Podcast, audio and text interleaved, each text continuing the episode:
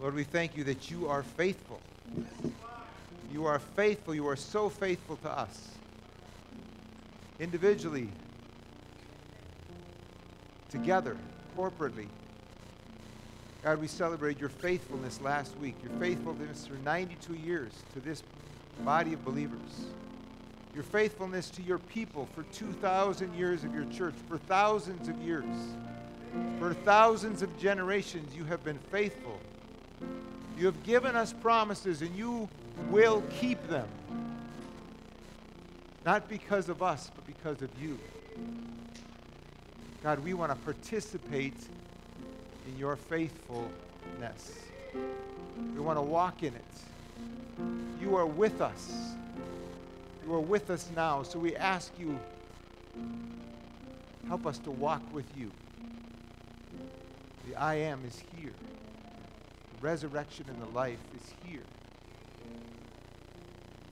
Help us to worship you alone. Help us to hear from you and obey. In Jesus' name we pray. Amen. Good to see each of you, each of your faces. Um, the children's ministry is dismissed. The preschoolers can go back that way.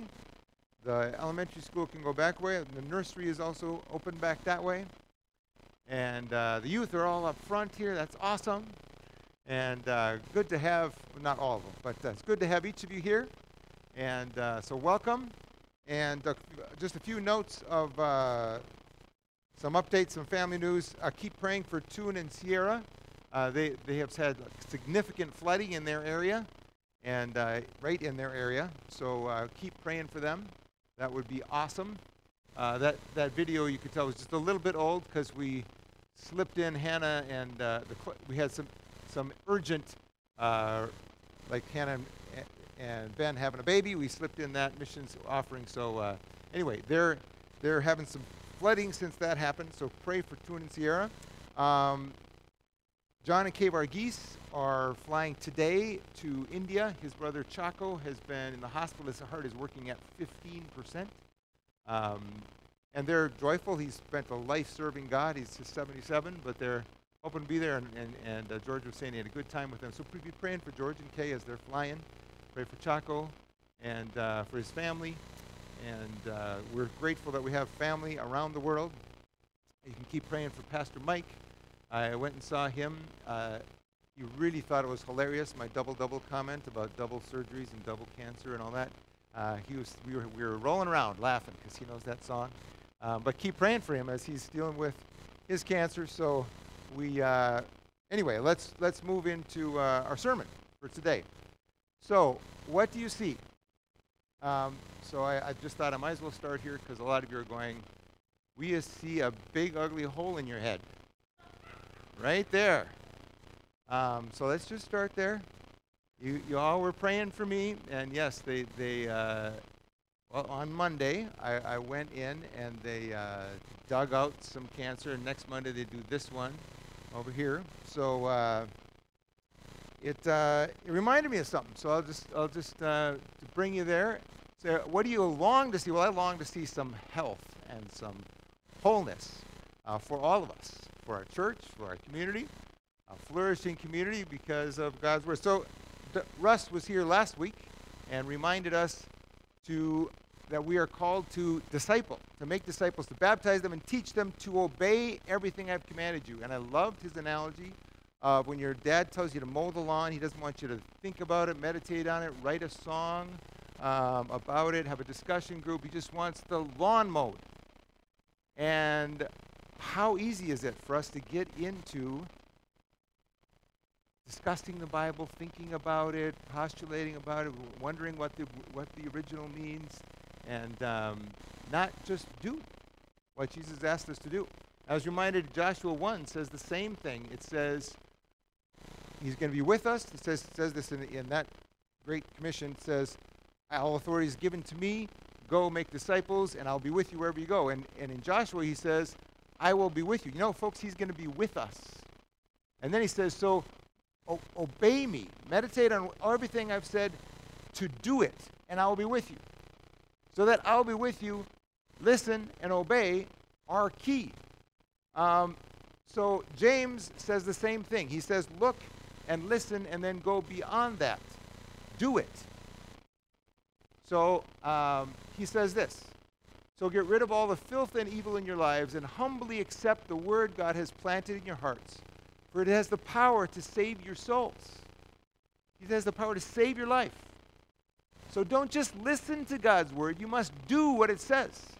Otherwise, you are only fooling yourselves. For if you listen to the word and don't obey, it's like glancing at your face in a mirror. You see yourself, walk away, and forget what you look like. But if you look carefully into the perfect law that sets you free, and if you do what it says, and don't forget what you heard, then God will bless you for doing it. Everybody loves Joshua 1 says you're going to make you prosperous and successful, but it's only if you do meditate, learn, so you can do what I've commanded you. Then you'll be prosperous and successful, and I'll be with you. Just do it. So, as I was sitting in the doctor's office, went to the dermatologist, and uh, so I, you know, earlier this this year, uh, my urologist was saying, Your PSA keeps going up. I think you need it. So I went in and had prostate surgery. They dug around, dug out this prostate, and they said, Oh, actually, yeah, six months to a year, this would have been spreading around your body. It was beginning to spread, but we got it all. Praise God. Um, then hernia, one of my her- hernia repair came loose, so I had to go ahead and get that re-repaired because of the surgery. Just after that, I went into the dermatologist's office, and uh, he said, oh, let's biopsy that. Yep, sure enough, that's some basal cell cancer. So we need to get that out. So Monday, I went in, and they numbed it up, and then he took this knife and went, and said, here it is. Here's what we took out. We're going to go see what's in there. And so, he, so I go sit in the waiting room, and uh, as I was sitting in the waiting room, I thought, you know, they told me I should go to dermatologist every year. Then 2020 came. And you know, it's kind of inconvenient to get there. So I, I didn't go. And then 2021 came and went, and then 2022, I started looking in the mirror and I thought, what is that on my head? I wonder. I said, you know, it'll probably go away.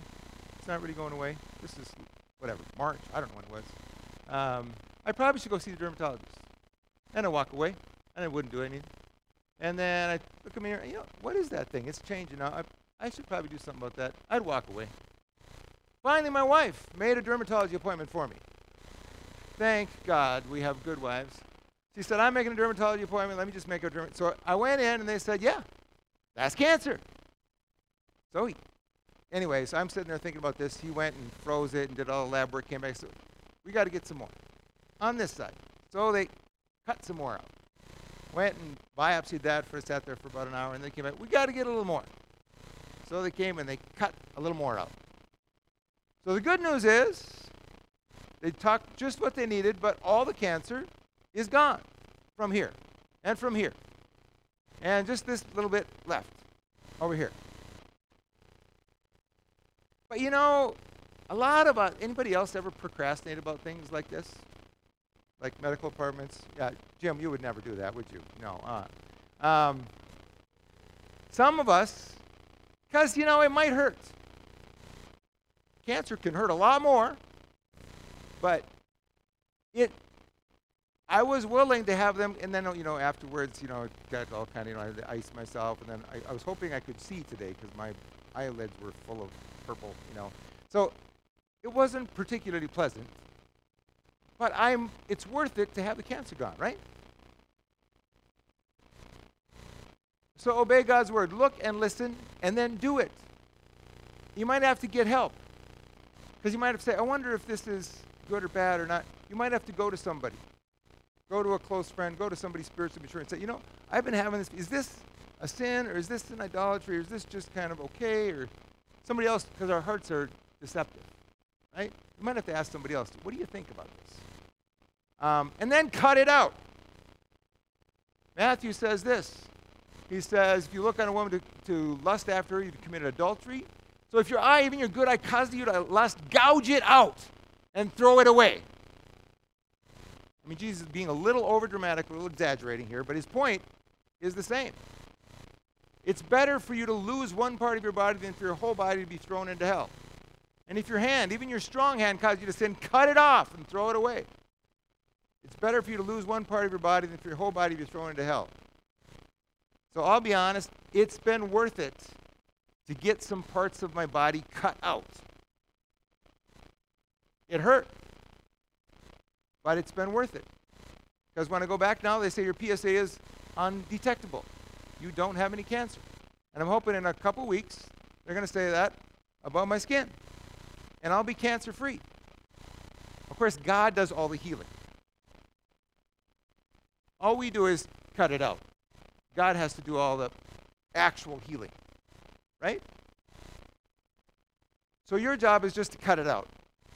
And we need help, God's help for that too, right? So we obey God's word. In the end of that Sermon on the Mount, Jesus says this Anyone who listens to my teaching and follows it is wise, like a person who builds a house on solid rock. And then the wind comes and the storm, and it won't collapse because it's built on bedrock.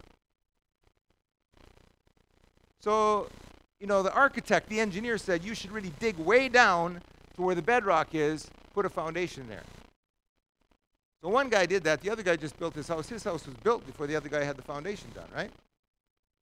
But when the storm came, the other house fell down. And you have watched it. I'm old enough now to have watched lots of people who faithfully built their house on what Jesus did and they obeyed it, and it's withstood a lot of storms. And I've watched other people who knew what they should do, but didn't necessarily do it. And their lives have been a wreck. And the people around them. So we need to do it. So, back to Acts. Sorry, I just had to. I knew you were going to look at this, so I figured I might as well preach about it. Now let's get to Acts. What is Jesus doing? Another question for you. What makes you angry? Okay, think about it.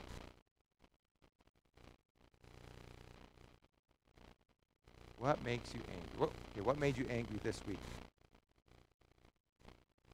So, what makes us angry tells us what matters to us. It's also what motivates us. Right? There's been a lot of anger around. When we, when we deal with anger and disgust, it, it's hard. Don't talk about anger, Pastor. We're so tired of anger. I know. But what is it that we're actually angry about?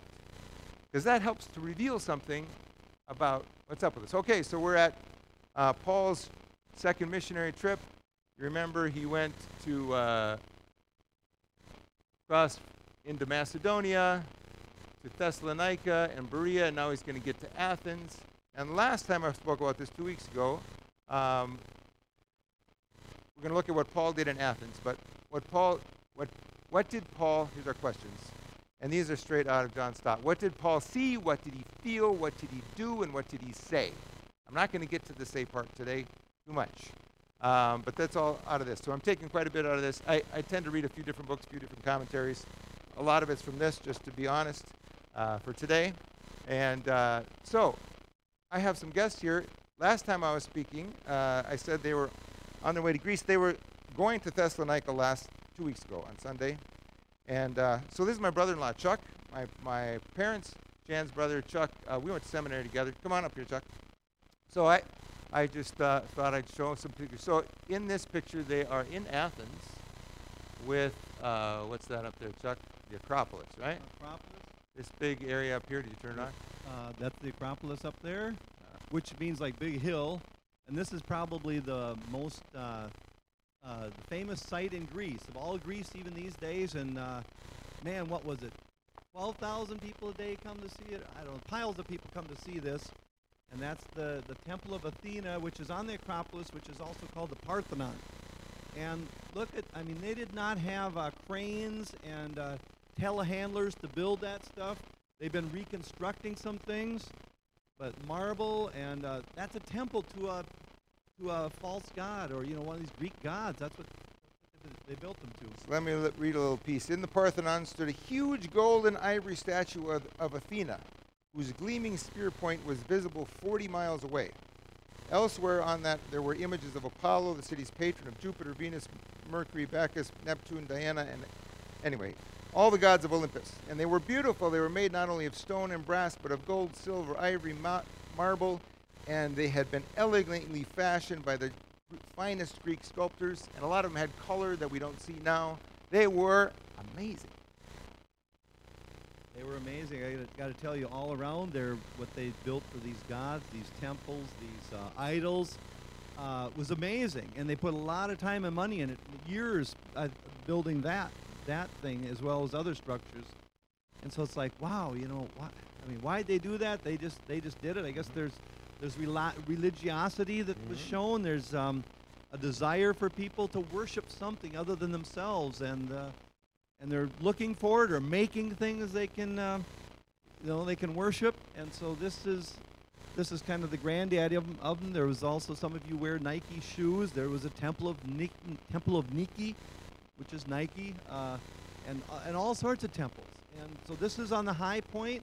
This is one that a lot of people come to see, and they've been reconstructing it. But it's it's just uh, you know a place to to worship and, and also to say we are in Athens, and this is a great place to be, and kind of show off to the world, I guess. Right. So here's another thing. The Acropolis from the town's ancient citadel was elevated enough to be seen for miles around and has been described as one vast composition of architecture and sculpture dedicated to the national glory and to the worship of the gods. Um, does this remind anybody of any other buildings you've ever seen? Uh, youth. Does this remind you of any other buildings you've ever seen? They're like, oh, I don't want to get the wrong answer. Anybody else? Lincoln Memorial, yeah, it was Lincoln Memorial was, was was modeled after that. We we like to think of the glory of ancient Greece and Rome. I mean, they were really proud of their democracy, which is where Athens was the first in democracy. So this is five centuries later, and so they're not at the height, but they're still proud of who they are. This is the culture capital, the intellectual capital of the ancient world. I mean, Paul grew up in one of the intelligentsia places. So Alexandria, Tarsus, and Athens. But Athens was the peak. So Paul finally gets, he, you know, he graduated from the University of Tarsus, University of of uh, Jerusalem, but now he's at Athens. I mean, this is like going to Oxford or Cambridge or the, the pinnacle. Okay, go ahead. Paul's a maybe so the tourist, next- right? Next slide, perhaps. There. So this is a picture of the public square, and down, kind of in the middle, it's all flat, but there's ruins and um, probably parts of temples and statues and different idols. And so this is called the Agora, which means public square or marketplace area. And uh, there's a, another, another temple there that's pretty cool, but it's not as big as the one I just showed you. But that whole area is the marketplace. And just to think that that's where probably the Apostle Paul, you know, a missionary to the Gentiles, to the Greeks, to, uh, to the non Jews. I mean, he cared about Jews too, but he was there ministering as he was kind of sauntering along. You can imagine him all around that area where the trees are and kind of like a big park area. And actually, what's not shown on the picture is another like um, shopping center. They had like 150 stalls for people, and then also part of that building was where the, uh, some Stoics and philosophers would meet. And we imagine them either meeting there with Paul, or I mean, this is all within just a few blocks of each other, so it's not not like cross town or anything. It's a big town now, it's five million people in Athens, but just there to what the picture was we showed you is just um, you know just kind of looking over the hill, so it's a block or two away, and that's probably like a city block or two that we see there. So maybe Paul was in that building or not, we don't know for sure, but um, around that area. Then this is the steps to the hill of the god of war, which is uh, Mars Hill. And, uh, you know, we imagine maybe Paul stepping up there because they were asking him to hear more about this unknown God that they hadn't heard about this Jesus. And so he, uh, he was going to meet more with them and the high council there, I think religious leaders, I think city leaders too, as Steve mentioned that, uh, you know, that's where democracy kind of started in Athens. So pretty cool city, but again, it was filled with idols and temples and you know, uh, they didn't know everything about the true living God, but Paul was there and, and he was concerned about reaching out to them, and, and many did follow. Because that's why we have, you know, churches in Athens and Philippi and Ephesus and Rome, and, and we were able to, on this whole trip, to see a lot of places and the results. And, and there's still people struggling with, you know, idols and, you know, all of us, you know, all that kind of things. That's still a, So now there's churches in Athens. church, there's church in Lots Athens. yeah, there's lots of churches in Athens, lots of churches in Rome, and uh, and so forth. So anyway, this is uh, yeah, I think it's the second last night I was gonna be. There. So then my dad said, hey, you know, I know I'm not the Apostle Paul, but here I am on Mars Hill. "O men of Athens," and then there's a sermon that Paul preached, and uh, so we had a great trip. You can see back there. I I, get, I don't know if it's a block or two is where the first picture we showed you. So it's really all just kind of in the big ci- ancient city center, and of course the city goes on all over for five million people, but this is all within um, just a walkable, you know, a few blocks. So uh, it was a great trip. It was a great experience, and it encourages me to learn a lot more because I, I still get like agora and a gop, a areopagus and quill and all these things mixed up in my mind. So I got to get things sorted out. So if some of you don't have it all figured out, don't worry. I've, I've been studying for a while. I'm still working on it. But it's an encouragement to us, and it was a faith-building journey, and I'm glad to share a little bit. Thanks, Chuck. All right. Um, I partially wanted him to share just because I want to remind you that these are not stories. This is not myths. This is history. This is what happened. This was five, five centuries before, 450 years before Paul came. Um, Socrates was there. And uh, he was dialoguing and disputing the Soc- Socratic method of dialogue. And Paul is in the, in the marketplace dialoguing, disputing, very much following the Socratic method. And Paul gets accused of bringing foreign gods, just like Socrates got accused of bringing foreign gods. And they bring him up to the, to the city council to see what's, what he's up to. Um, so, Acts 17. While Paul was waiting for them in Athens, so Paul is by himself in this city, the culture capital of the world. And he was looking around at all these amazing sights. And what did he see? He was deeply troubled by all the idols he saw everywhere in the city.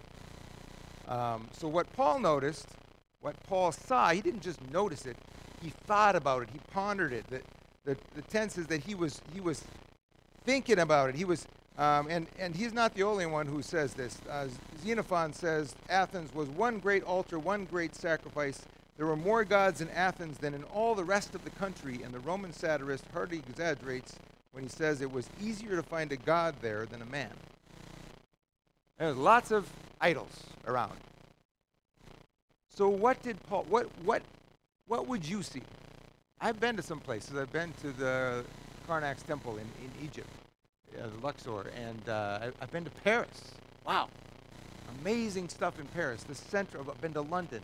Um, what is it that you see when you go there? I, I you know, toured the Louvre and amazing artwork. What Paul saw, he saw all that beauty. He was a smart guy. He, he respected, he'd read all the good stuff. But what he saw was a city smothered by idols, submerged by idols. Is the uh, under just covered with a forest of idols. That's what he saw. And what did he feel? Well, he felt anger, grief, indignation, jealousy that Yahweh was not honored there. Paul prayed, Hallowed be your name. Your kingdom come on earth as it is in heaven. And he was not impressed because this was God's city with people that God had made, and they were not worshiping the God who made them. So, our motivation for witness, well, some of us sometimes wonder, what, you know, why am I motivated to witness? Well, one reason we can witness is obeying God. He says, make disciples, baptizing them, teaching them. He tells us to witness to who He is. That's a good motivation. Another one is we love people. We see that we know what Jesus could do for people, and we want to help people. Another motivation is indignation for God's honor. You are the image of God, and you're making images to worship instead of the God who made you? How can you do that?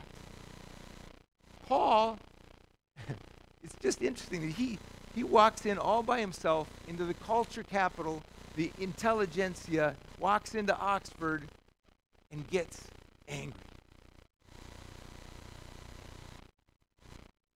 He's not intimidated. He says, What is going on here? What is Jesus doing in Athens? Paul is looking. What's Jesus doing? And what are people doing? So, what did Paul do? He witnessed. He went to the synagogue to reason with the Jews and the God fearing Gentiles. That's what he always did, right? He goes with his people and he tells them, Jesus is the Messiah we've been waiting for. We, he tells them the story we, we looked at in Thessalonica and Berea. Um, and he spoke daily in the public square we just looked at to all who happened to be there. So there's shops, there's people checking. He, he just spends his day there dialoguing, using that good Socratic method, talking to people. What about talking about God? Talking about. He also had a debate, dialogue with the Epicurean and Stoic philosophers. When he told them that Jesus, about Jesus and his resurrection, they said, What's this babbler trying to say with these strange idea he's picked up? What's this?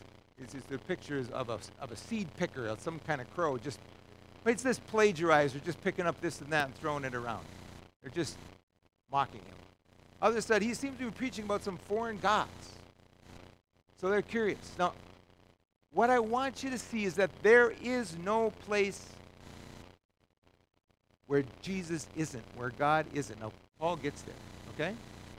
My daughter went to Macalester, and I told her, you know, be a good missionary, learn stuff. And she, she initially was kind of intimidated. We, we all went back to Africa uh, with the, with the, you know, what was going on in Macalester, trying to figure out things out. And then, then she started reading about the history of Macalester, and she, this was supposed to be Jesus College. This was founded to glorify Jesus.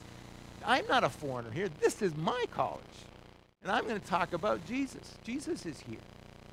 Somebody talked just the other day talked about Macalester as the belly of the beast. Like, I mean, Hannah wouldn't like that. Jesus is there.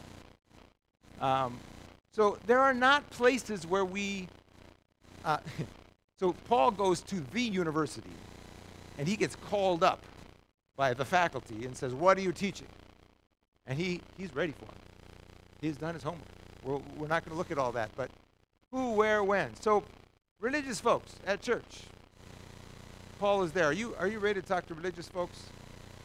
A lot of us are, are more prepared to talk to religious folks who might be kind of nominal, and we, we say, you know, God loves you and has a wonderful plan for your life, and Jesus died for you, and, and people things that actually people know. We're just trying to help them put it in place. There's other people who are like, God? Who says there's a God? That Jesus myth? You believe that stuff? We got to be prepared for. But some people are just, they just need to know that, like Paul went to the synagogue and said, hey, Jesus is the fulfillment of your story. He also was everyone in public places daily. How many of you are ready to talk about Jesus in public places?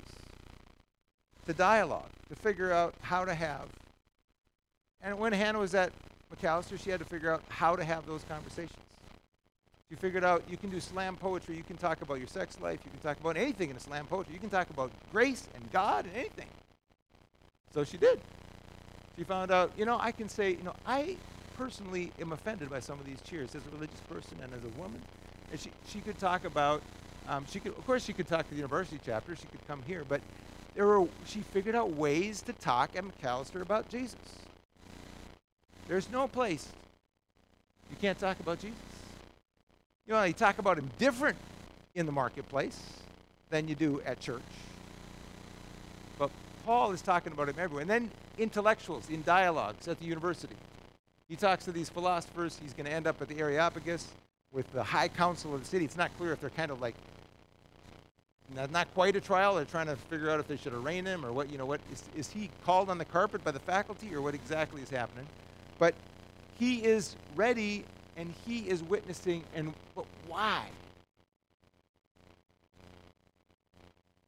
see i think we don't get to the do because we don't see what paul saw we don't see what jesus is doing and we don't see that god needs to be honored and we don't see the idolatry in our own hearts and in the people around us we look in the mirror, hopefully we read our Bibles, but maybe we don't quite see, you know, what is that thing on my face? Maybe I should do something about that. When you thought about what got you angry, was it that Jesus isn't hallowed? His name isn't holy? Or was it maybe some other God? Or your comfort? Or democracy? Or something else?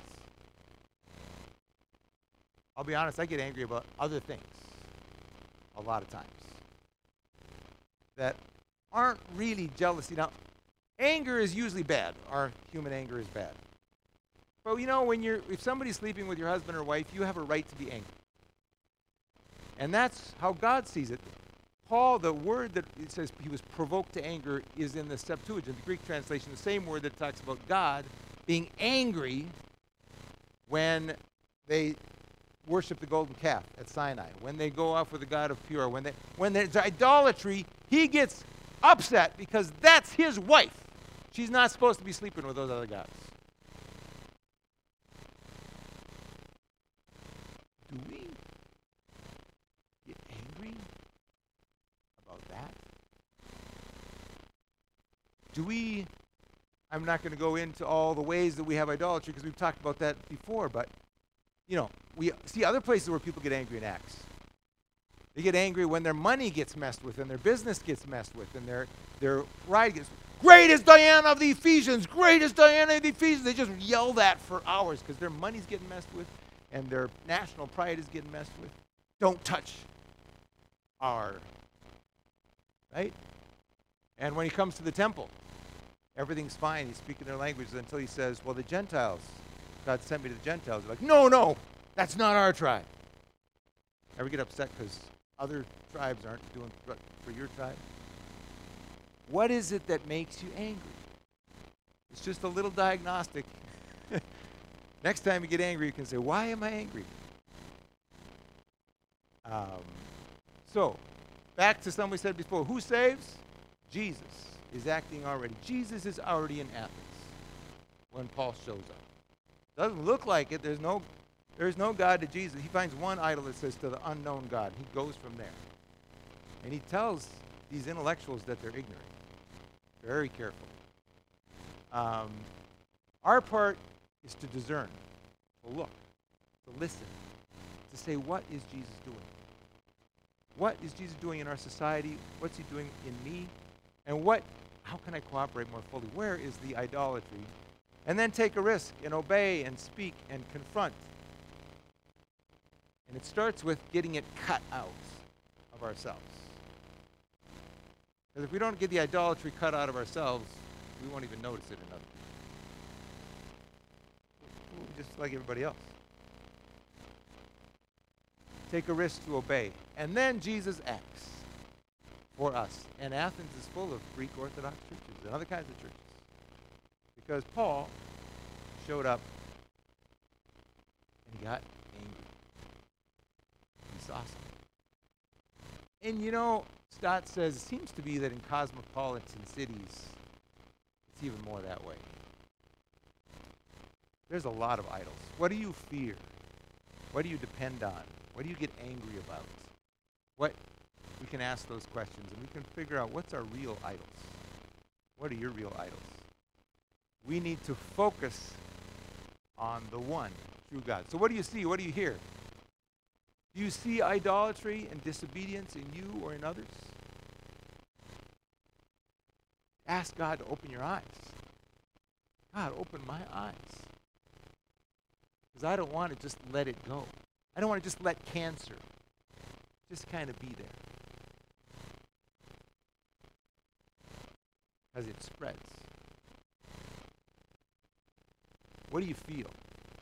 Does it provoke anger? Does it provoke love? What will you do?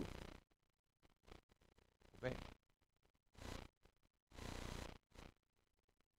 So, first step, why don't you come tonight at 6 o'clock? We have an expert who travels around to different universities every week and takes on their stump the chump with, with uh, dialogues with other intellectuals.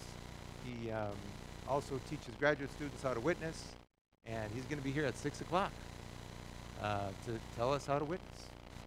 So, great opportunity. And we keep saying there's three times, and then there's a fourth time. He's going to be here for three times. The fourth time, we're going to decide so, what are we going to do about this? Not only individually, but together. So, that's one invitation for you tonight. So, what is Jesus doing? Let's have the worship team come up. Lord, we are, God, I humbly acknowledge that I don't care enough about your honor. That I sometimes let sin and other gods hang around. I don't care enough about your honor and other people in my city and my friends. God, would you give me eyes to see what you see, feelings to feel what you feel, and wisdom to do what you are doing, to participate with what you're doing in people's lives, including in my life, Jesus. Help us now as we worship you. Speak to us.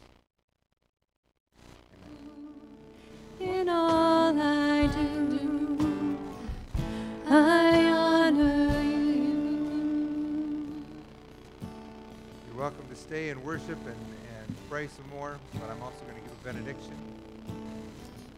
Go in the amazing love of the Father, the God who created everything, who takes care of history, who gave his Son for you. Go with Jesus to where Jesus is.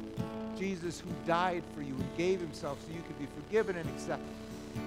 Go in the power of the Holy Spirit to be his witnesses.